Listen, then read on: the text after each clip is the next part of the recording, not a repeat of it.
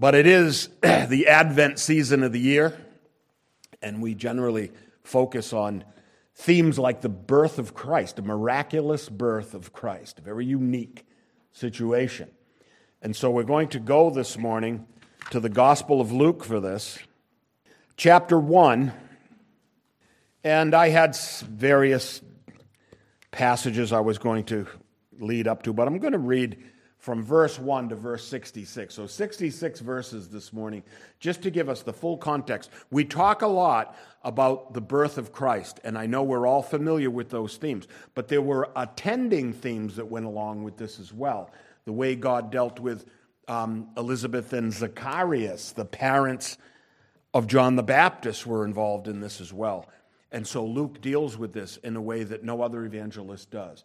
So let's turn to Gospel of Luke, chapter 1, the first 66 verses. And so Luke writes Inasmuch as many have taken in hand to set in order a narrative of those things which have been fulfilled among us, just as those who from the beginning were eyewitnesses and ministers of the word delivered them to us, it seemed good to me also, having had perfect understanding of all things from the very first, to write to you an orderly account, most excellent Theophilus, that you may know the certainty of those things in which you were instructed. There was in the days of Herod the king of Judea a certain priest named Zacharias of the division of Abijah. His wife was of the daughters of Aaron, and her name was Elizabeth.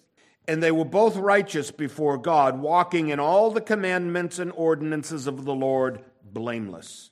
But they had no child because Elizabeth was barren, and they were both well advanced in years. And so it was that while he was serving as priest before God in the order of his division, according to the custom of the priesthood, his lot fell to burn incense when he went into the temple of the Lord. And the whole multitude of the people was praying outside at the hour of incense. And an angel of the Lord appeared to him, standing on the right side of the altar of incense. And when Zacharias saw him, he was troubled, and fear fell upon him. But the angel said to him, Do not be afraid, Zacharias, for your prayer is heard, and your wife Elizabeth will bear you a son, and you shall call his name John. And you will have joy and gladness, and many will rejoice at his birth for he will be great in the sight of the Lord and shall drink neither wine nor strong drink. He will also be filled with the Holy Spirit even from his mother's womb. And he'll turn many of the children of Israel to the Lord their God. He'll also go before him in a spirit and power of Elijah to turn the hearts of the fathers to the children and the disobedient to the wisdom of the just to make ready a people prepared for the Lord. And Zacharias said to the angel, How shall I know this? For I'm an old man, and my wife is well advanced in years. And the angel answered and said to him, I am Gabriel, who stands in the presence of God, and was sent to speak to you and bring you these glad tidings. But behold, you will be mute and not able to speak until the day these things take place, because you did not believe my words, which will be fulfilled in their own time. And the people waited for Zacharias and marveled that he lingered so long in the temple. But when he came out, he could not speak to them, and they perceived that he had seen a vision in the temple. For he beckoned to them and remained speechless. And so it was, as soon as the days of his service were completed, that he departed to his own house. Now, after those days, his wife Elizabeth conceived, and she hid herself five months, saying, Thus the Lord has dealt with me in the days when he looked on me to take away my reproach from among my people. Now, in the sixth month, the angel Gabriel was sent by God to a city of Galilee named Nazareth, to a virgin betrothed to a man whose name was Joseph of the house of David. The virgin's name was Mary. And having come in, the angel said to her, Rejoice, highly favored one, the Lord is with you. Blessed are you among women. But when she saw him, she was troubled at his saying and considered what manner of greeting this was. And the angel said to her, Do not be afraid, Mary, for you have found favor with God. And behold, you'll conceive in your womb and bring forth a son, and shall call his name Jesus. He will be great, and he'll be called the Son of the Highest. And the Lord God will give him the throne of his father David, and he'll reign over the house of Jacob forever, and of his kingdom there will be no end. And Mary said to the angel, How can this be, since I do not know a man? And the angel answered and said to her, The Holy Spirit will come upon you, and the power of the highest will overshadow you. Therefore, also, that Holy One who is to be born will be called the Son of God. Now, indeed, Elizabeth your relative has also conceived a son in her old age, and this is now the sixth month for her who was called barren. For with God nothing will be impossible. Then Mary said, Behold, the maidservant of the Lord, let it be to me according to your word. And the angel departed from her. Now Mary arose in those days and went into the hill country with haste to a city of Judah and entered the house of Zacharias and greeted Elizabeth. And it happened when Elizabeth heard the greeting of Mary that the babe leaped in her womb, and Elizabeth was filled with the Holy Spirit. Then she broke out with loud voice and said, Blessed are you among women, and blessed is the fruit of your womb. But why is this granted to me, that the mother of my Lord should come to me? For indeed, as soon as the voice of your greeting sounded in my ears, the babe leaped in my womb for joy. Blessed is she who believed, for there will be a fulfillment of those things which were told her from the Lord. And Mary said, My soul magnifies the Lord. My spirit has rejoiced in God my Savior, for he has regarded the lowly state of his maidservant. For behold, henceforth all generations will call me blessed. For he who is mighty has done great things for me, and holy is his name, and his mercy is on those who fear him from generation to generation. He has shown strength with his arm. He has scattered the proud in the imagination of their hearts. He's put down the mighty from their thrones and exalted the lowly. He's filled the hungry with good things, and the rich he has sent away empty. He's helped his servant Israel in remembrance of his mercy, as he spoke to our fathers, to Abraham, and to his seed forever. And Mary remained with her about three months and returned to her house.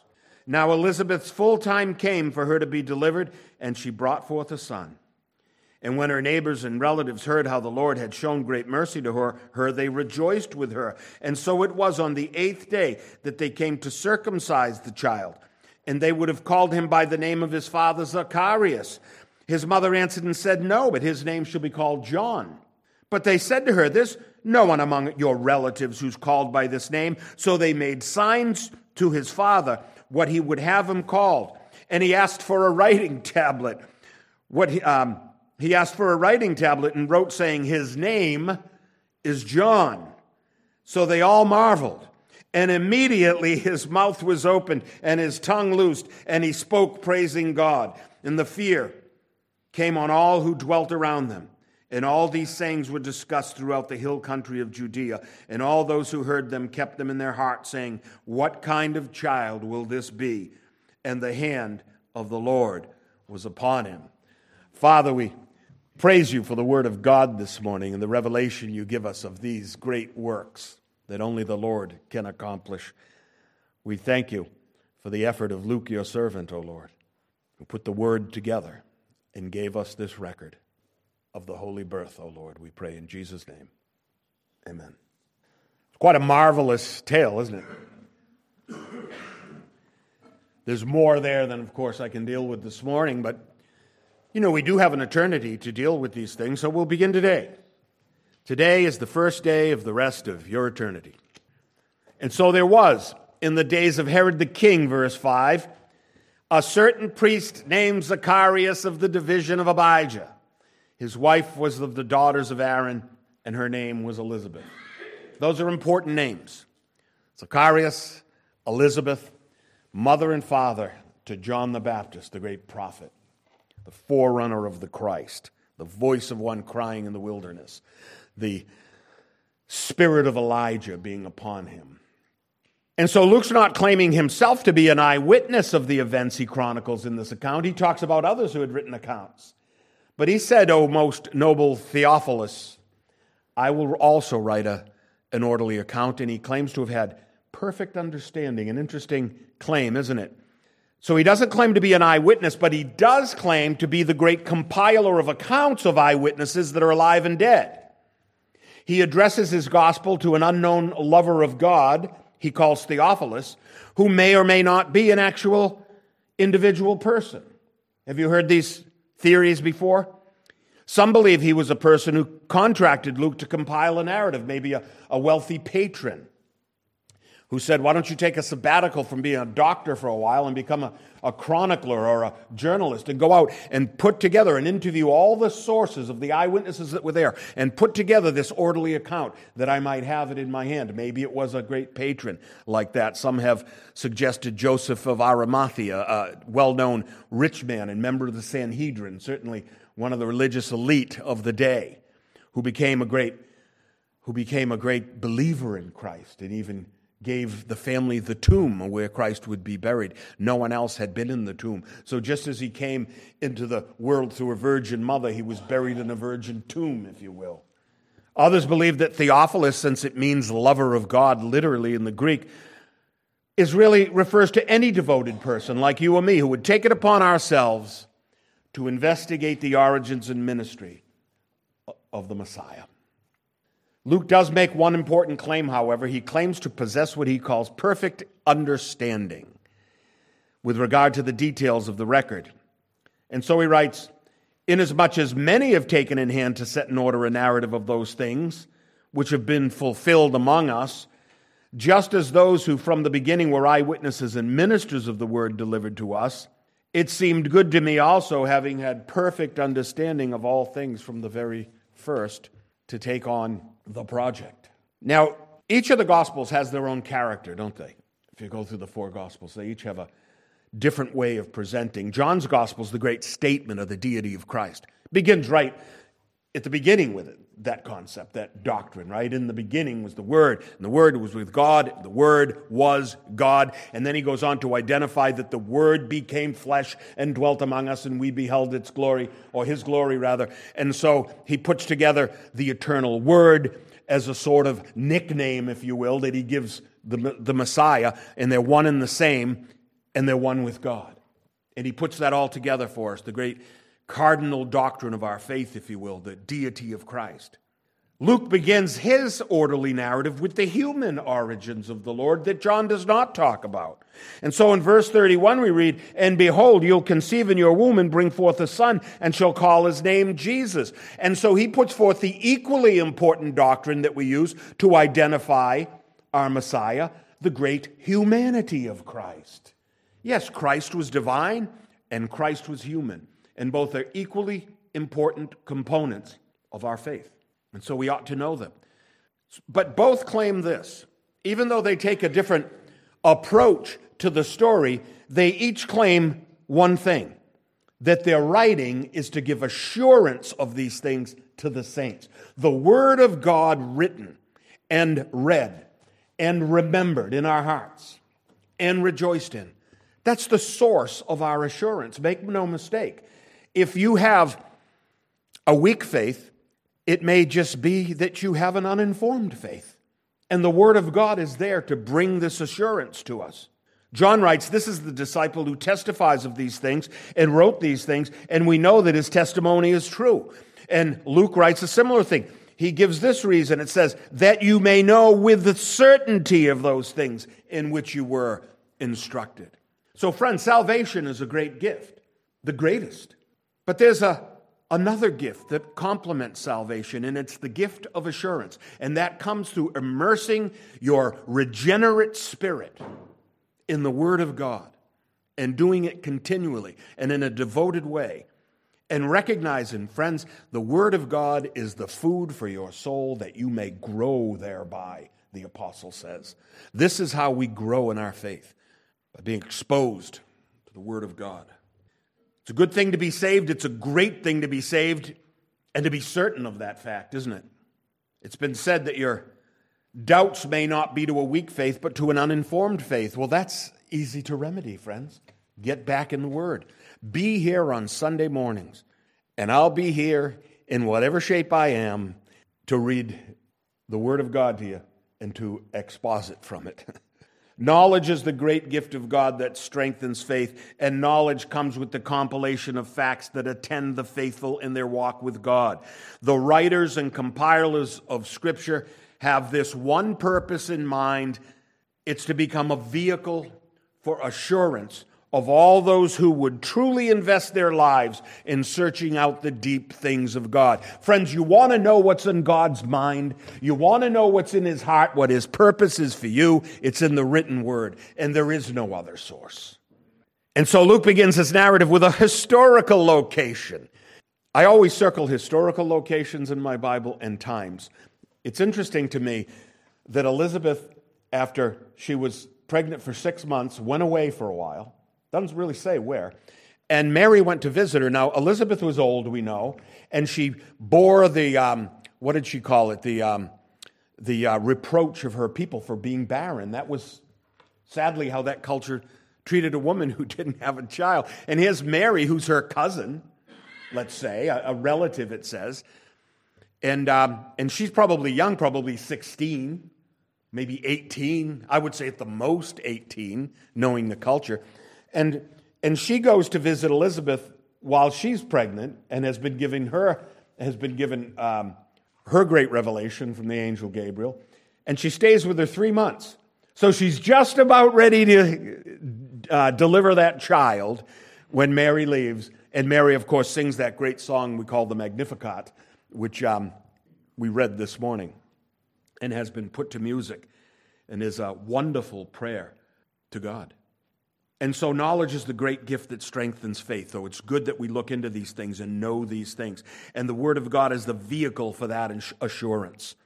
And so, so that we know these aren't just quaint stories and f- fabulous tales, ancient superstitions, Luke gives us historical times, historical people, and he locates it in hard history, friends. History that you can research from extra biblical sources and find that they're right. And so it was in the days of Herod the king. This was the first Herod, Herod the Great, the great architect of Israel, the great appointee of Augustus to be king over all Palestine. He was king of the Jews, literally. And he points us to the family unto whom the Lord will be born. In this verse, however, he points to another family. It's important with regard to the fulfillment of ancient prophecies to locate the forerunner of Christ, which I'm calling him. Christ is called the forerunner of all those who believe to eternal life. But let's call John the Baptist the forerunner who comes to prepare the way of the Lord. And so the oranges of John the Baptist are introduced to the reader here as well, which are important to us. And so the events of our story begin in the days of Herod the Great. Now, this is Herod the Great, I'd like you to know, died. It's well documented, died in 4 BC.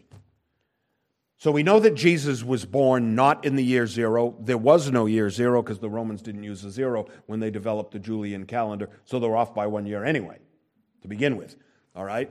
And these things have been rec- rectified throughout the centuries by dealing and, and trying to correct the calendars. But he died in 4 BC. So Jesus and John the Baptist were probably born somewhere in 6 or 5 BC. Does that make sense to you this morning? And this isn't some radical opinion that I've come up with. This is uh, substantiated by uh, everyone who looks at calendars and understands the way these things work. And so it was in the time of Herod, so it was before 4 BC when he died. It's also, also interesting that Luke offers us a significant points of interest in the lineage of these families. Both, it seems, are of the line of Aaron. Now, when I say that, both of the parents of John the Baptists, are of the line of Aaron. They are from the Levitical or priestly line. You have to be a Levite to be a priest. Not all Levites are priests, but all priests are Levites, we like to say, all right? And certainly that was true with Zacharias.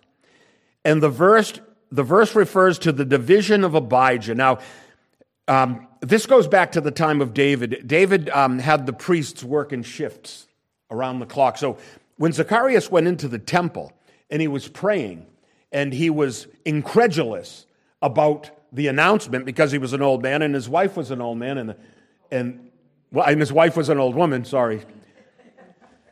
Hey, it's, it's woke times here. We get, we get caught up. No, but it was an old man and an old woman. And uh, it was amazing to him that, that the angel was telling him that they were going to have a child. And if you notice, the people were waiting outside.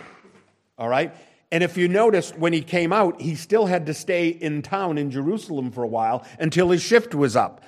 And his division was called the division of Abijah. David appointed 24 divisions. You go back to the books of Samuel and you'll, you'll see this.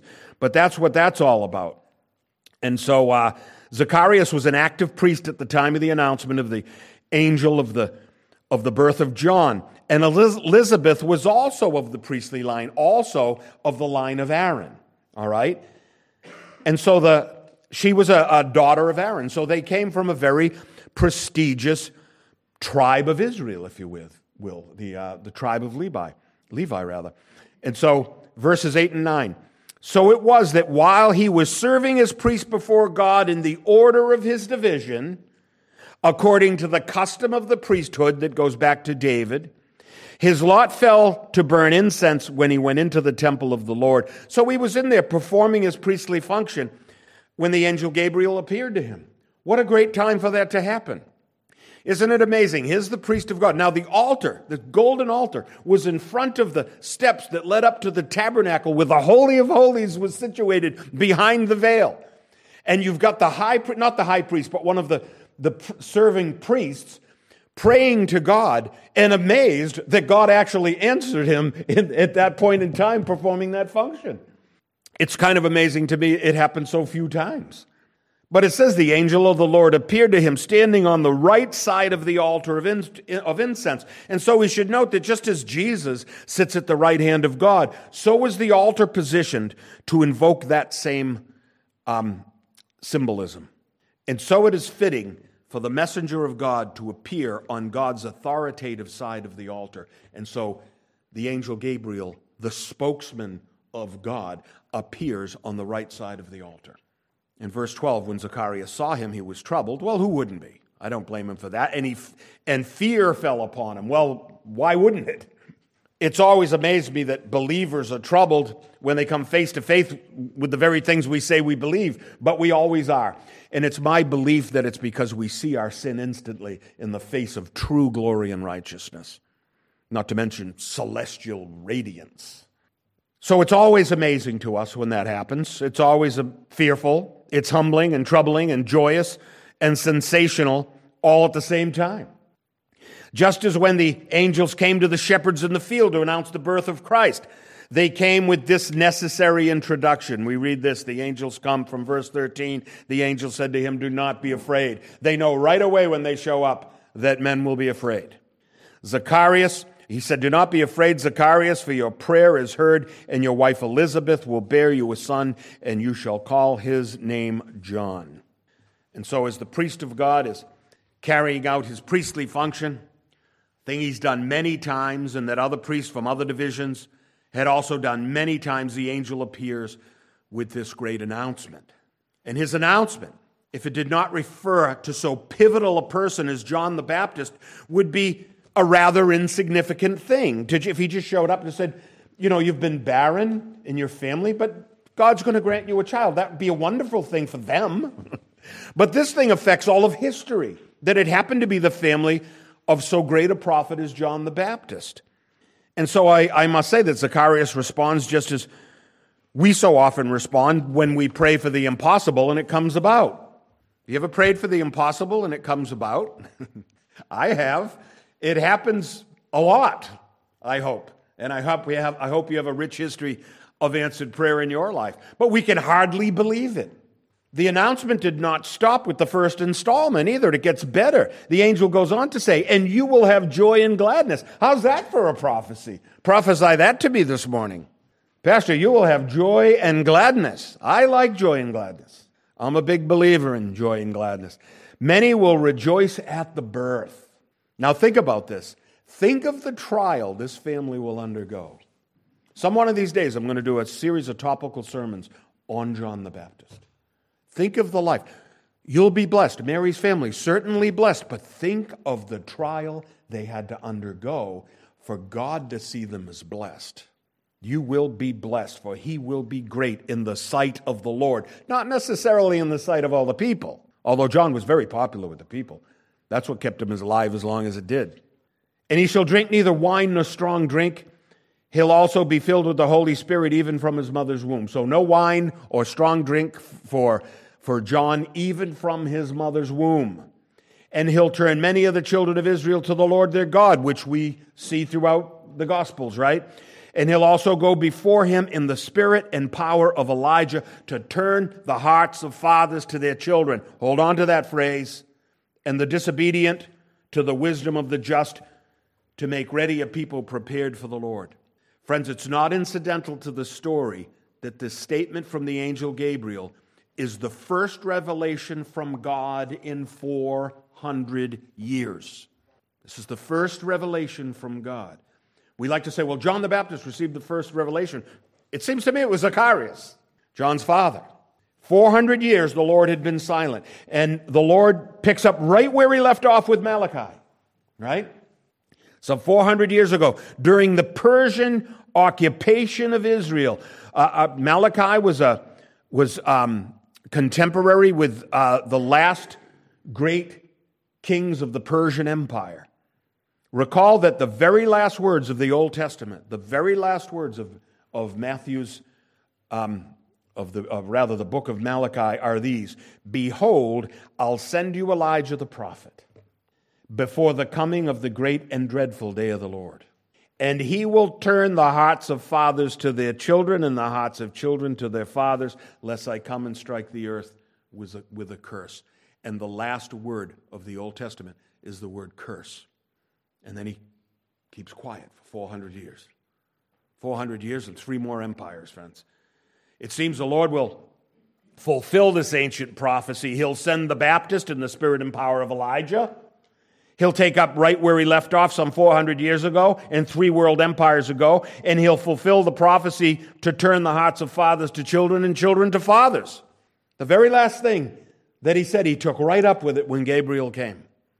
And God will not need to strike the earth with a curse, but rather with an incomparable blessing the announcement and the appearance of Christ. So, this is an essential fact of revelational history, isn't it?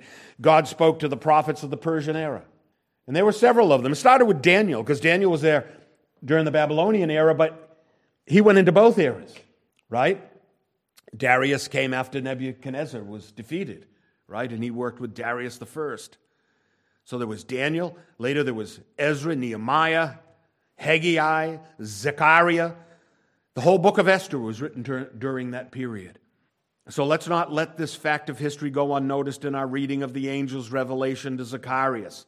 The fact that God had been silent for 400 years, but took right up where he left off with the sending of Elijah, with the prophecy, the fulfillment of the prophecy of the coming Messiah, and of John being used to turn the hearts of fathers to children and children to fathers. So the angel is willing to make this very detailed announcement to the priest. First, he says, You'll have joy and gladness. I must say to you that the announcement might have been enough assurance for me joy and gladness. I'll take any time from the Lord. I'm always willing to receive joy and gladness. He goes on to say that the Son will be great. Not just great, but great in the sight of God, he writes. Friends, Herod the Great was great, but not in the sight of God. Alexander the Great was great. He was truly great in, in, in regards to uh, the glory of man, but not in the sight of God. He's the man that gained the whole world and lost his own soul. It seems that the, the new prophet will be a Nazarite. That's a priest's priest, if you will. And though we read of his priestly status in Scripture, there are a mere handful of candidates who may be said to be Nazarites. Now, it doesn't say he's a Nazarite, and there's reasons to believe he might not be. But one of the, one of the um, criteria is no drinking for a time. Now, you can be a Nazarite for a time. If you go back and look at your Old Testament, you'll find you can make a Nazarite's commitment you know, and make certain vows. You'll remember Samson, although Samson's was supposed to be for his whole life. He broke all the commitments. But um, the thing about no wine or strong drink from birth does point to the, the Nazarite um, commitment. Um, Samson's actually the only one where it's specifically stated, if memory serves. And like uh, Zacharias, it's an angel who announced to Samson's mother. Samuel is another candidate for the honor of serving God in this way. And now it seems that John also takes on the mantle of the Nazarite. Yes, I must tell you that some object to the status merely on the basis of taking no wine or strong drink because there are other restrictions for the Nazarite than this. Some would say he would not have worn camel hair, all right, because it's being close to a dead animal. There's other things that people come up with, and, and those are good arguments. But it seems John doesn't fulfill all of those, but in any case, John will serve in a unique way, in a way unlike any other prophet. His birth may be said to be miraculous, as his mother and father are old, and she's been barren to this point, and yet the Lord has spent three years preparing the couple for this honor and for this incredible burden, or rather, not three years, these years a burden that we'll realize when we think of the hardship that it'll cause the family in the near future. So God waited a long time to bless her with children, but He used those years to prepare them for this announcement. And yet, even after all this miraculous interference in their lives, Zacharias is unconvinced. He gets a personal visit from a messenger of God he receives a visitation that only a handful of people in all of history have ever received. And the symbolism is present that should point to a verifiable divine visitation. The angel appears on the right side of the altar. He appears while the priest is praying and offering incense. He comes in a time that's significant and with a message that ought to be recognized for its, its significance. And yet, Zacharias does not believe. And so we read verse 18. And Zacharias said to the angel, How shall I know this? For I am an old man, and my wife is well advanced in years. Wrong thing to say. Now, friends, if I were an angel, I might have said this to the Zacharias. I might have said, Have you never read of Abraham and Sarah, who had children in their old age? How about Hannah, the mother of Samuel, or the mother of Samson, that goes unnamed? I might have said, Zacharias, this is the first time in 400 years that our Lord our God has spoken, for the word of God has been silent for these past centuries, and now the Lord's speaking again, and you're the recipient of that word, and you're the recipient of answered prayer with regard to your wife bearing a son, and yet you need more evidence. Verses 18 and 19. And the angel answered and said to him, I am Gabriel, who stands in the presence of God. In other words, not the right question, not the right question for me. I made the announcement. It's just, yes, sir, thank you. Anything else? Um, I was sent to speak to you and bring you these glad tidings, but behold, you will be mute and not able to speak until the day these things take place, because you did not believe my words, which will be fulfilled in their own time. Gabriel, it seems, is concerned that Zacharias will mess things up with too much talk and too much unbelief. And I think that if he came with an announcement to most of you, he would also have to strike you dumb. Most people cannot stick with the program. I think I'd be okay, but I'm not sure about you. Just kidding. Um, I don't think that things have changed too much in the body of Christ since then. Most people blab when they shouldn't, and most keep silent when they should be blabbing. Jesus' very last words to the disciples before he left to be with the Father was a commission to speak. He gave a commission to speak. He said, Go therefore, make disciples of all the nations, baptizing them in the name of the Father and the Son and the Holy Spirit, teaching them to observe all things. Teaching them, speaking, friends, all things I've commanded you. And here it is, friends, the Christmas word. And lo, I'm with you always, even to the end of the age. Sometimes we speak, sometimes we remain silent. And in a, a historical point so pivotal as the, as the uh, revelation of God to Zacharias, he had to remain silent. He had to just believe.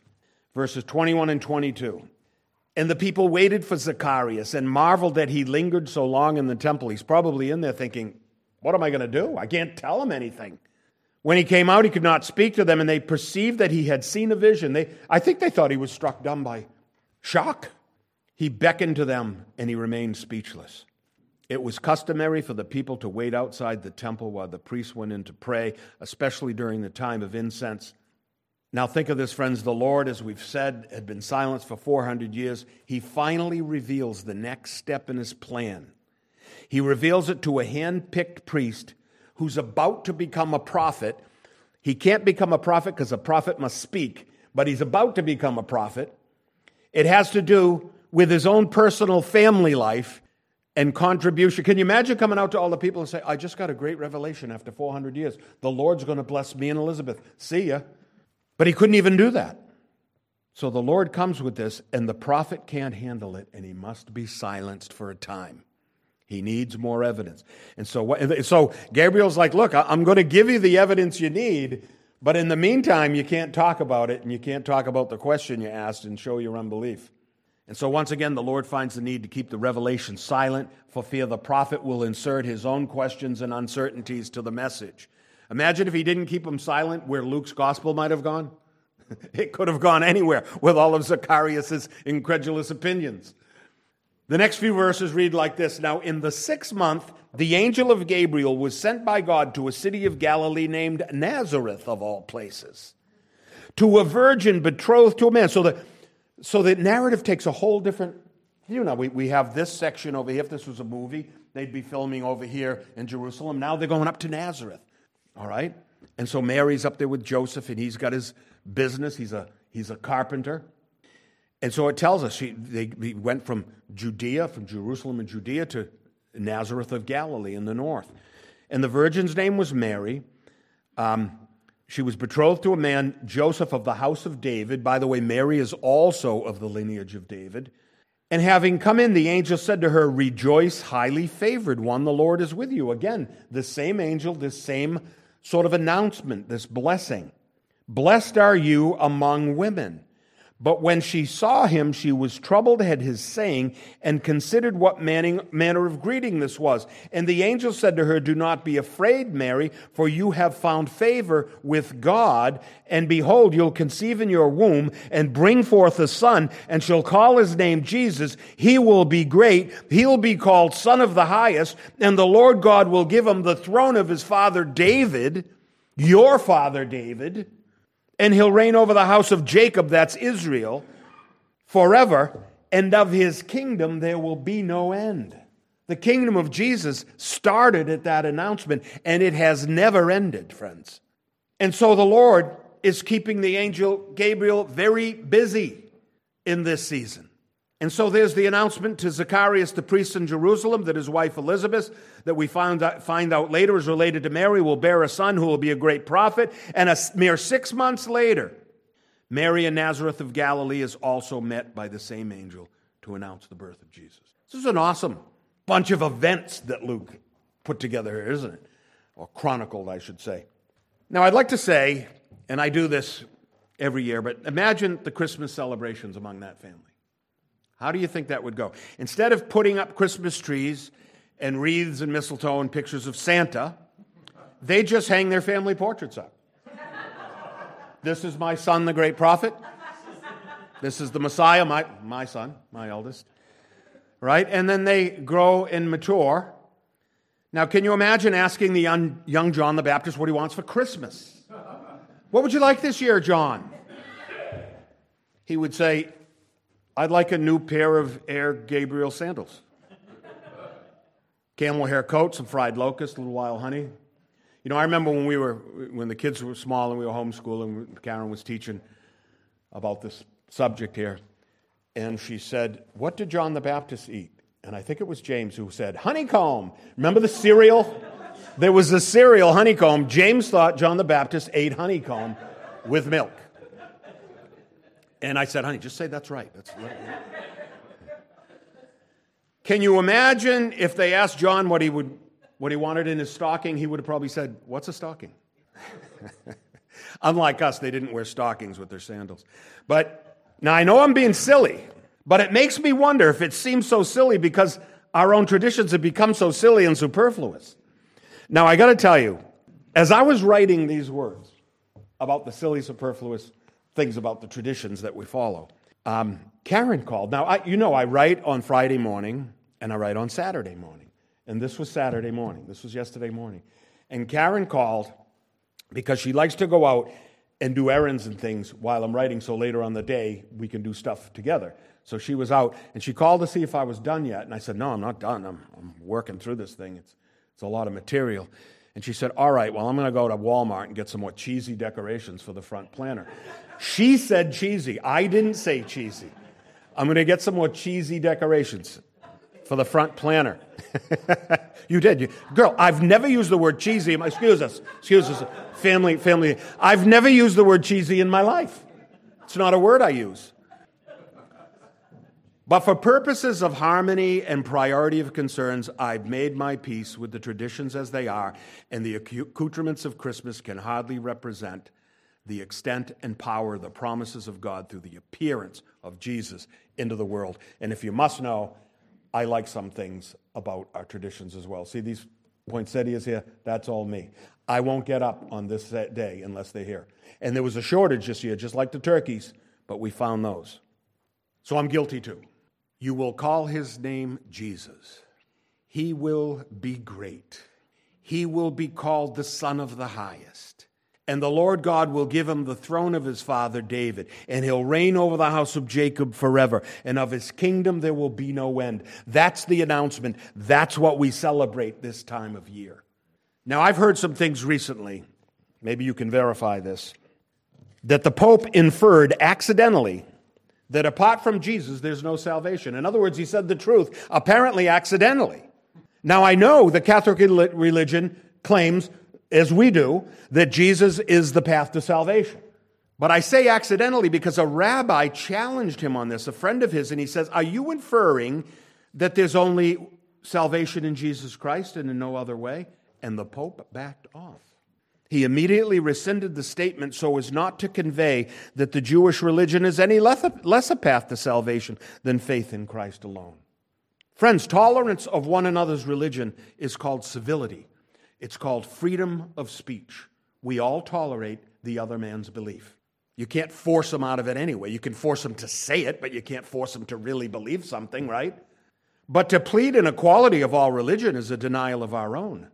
No, Jesus was born of the Virgin by the Holy Spirit in the way that Luke describes. You know, I want to tell you, my first tour in the Protestant world as a formerly Catholic young man of 30 years old.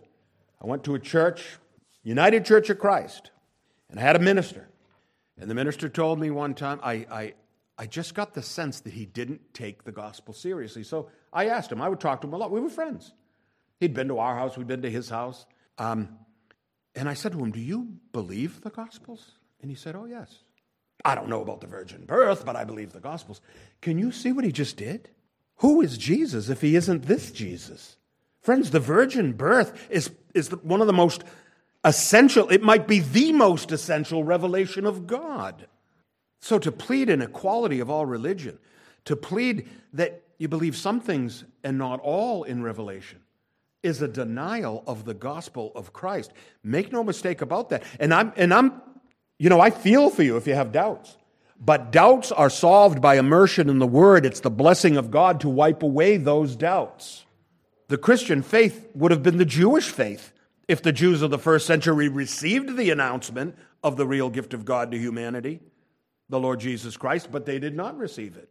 Friends, keep in mind the path to God to bring the Messiah into the world. He announced it to Zacharias, a priest of God who serves in the temple of God, who keeps the law of God. Luke writes of uh, uh, Zacharias and Elizabeth that they were both righteous before God, walking in all the commandments and ordinances of the Lord blameless. That means that they were righteous Jews. This couldn't be any more of a Jewish story. They were both of the priestly line of Aaron and Levi. He then came to Mary of Nazareth. She was still a virgin. She was, in God's own words, highly favored and blessed among women. And she carried no less a Jewish pedigree than her cousin Elizabeth and her priestly husband Zacharias. Mary was a descendant of David, of the line of Judah. And the Messiah was promised to come through that line. This is as Jewish a story as you could get.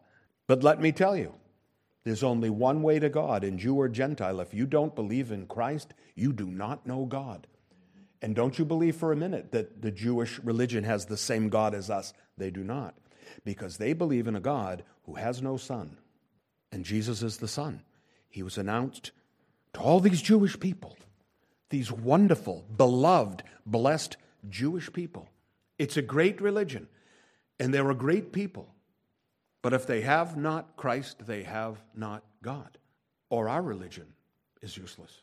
And we are, of all men, the most pitiable, Paul wrote.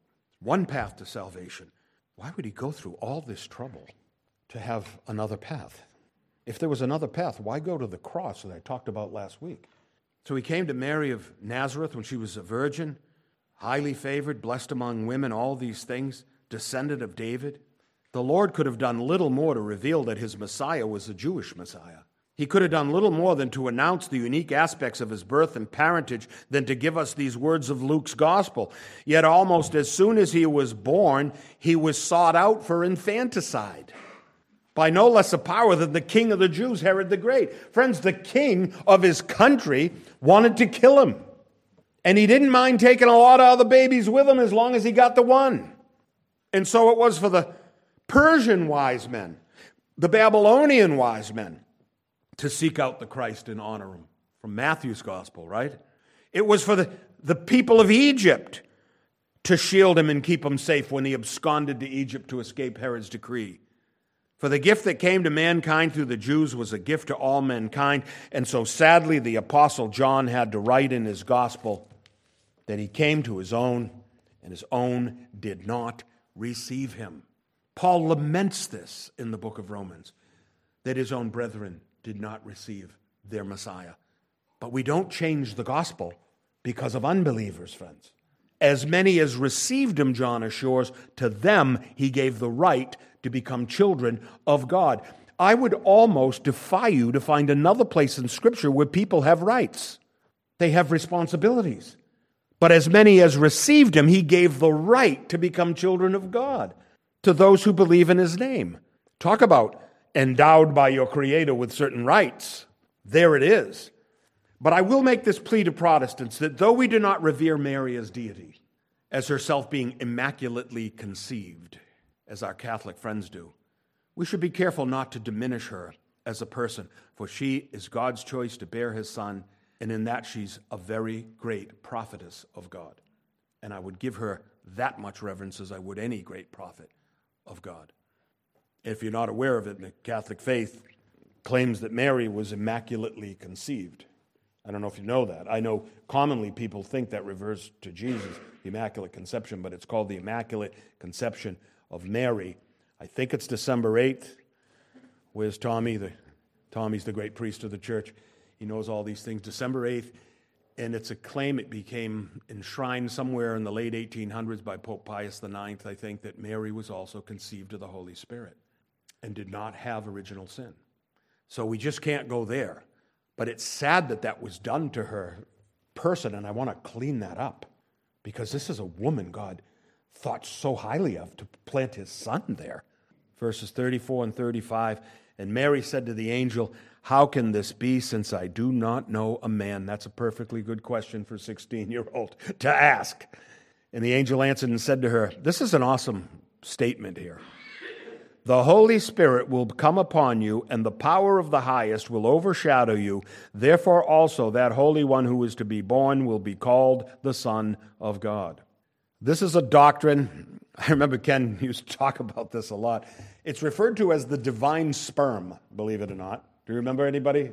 Um, but the Holy Spirit comes upon her. No, she didn't know a man, but she knew God. Get the connection? And so this is perhaps the greatest announcement in Scripture. I'll venture to say that the virgin birth of Christ is equal in, in, importance to our faith as the resurrection of Christ. How do I say, oh, I believe in the resurrection I'm trusting in it, but I don't know about the virgin birth? How could you possibly reconcile that? I hardly believe that one can stand apart from the other. When Christians say that they're celebrating Christmas, what they mean is that they're paying reverence to the miraculous birth of the Savior, Jesus Christ. That's what we're saying. I must say that I do not know what people of other faiths are claiming when they celebrate the day that has the name of Christ in the name of the day. I don't know. Maybe that's where Happy Winter comes into play or something, or these other substitutes for uttering the name of Christ in the holy day. There's no Christian faith apart from the virgin birth of Christ, friends. It could not be. And I've known wise men and scholars and ministers and priests and pundits and skeptics and geniuses and fools who have decried the virgin birth. A lot of people do it, a lot have done it. It's impossible. I know it's impossible, but not with God. We receive our faith in the same way as Zacharias and Elizabeth and Mary and Joseph received theirs. It comes to us from a divine source, the written word of God. Jesus said, Every word of it will be fulfilled. In the books of Moses and the prophets and the Psalms, he puts his affidavit, his signature on all of the Old Testament. It's the word of God, he said. And so we read, and I'll close with Luke's words. And so it was on the eighth day, and that's the day when all Jewish babies would be circumcised, that they came to circumcise the child. And they would have called him by the name of his father Zacharias. Um, that's when you get your name. Do we do that? Do they do that in baby baptism? You get your name the day you're baptized? They do in some traditions. He should be called John, but, uh, or rather, his mother answered and said, No, he should be called John. But they said to her, There is no one among your relatives who is called by that name. So they made signs to his father what he would have called him. And he asked for a writing tablet. And he wrote, saying his name is John, which they thought was miraculous because they didn't know that the angel told him about John. You see what I'm saying? Because he couldn't speak. So he never said, Oh, no, his name's John, right?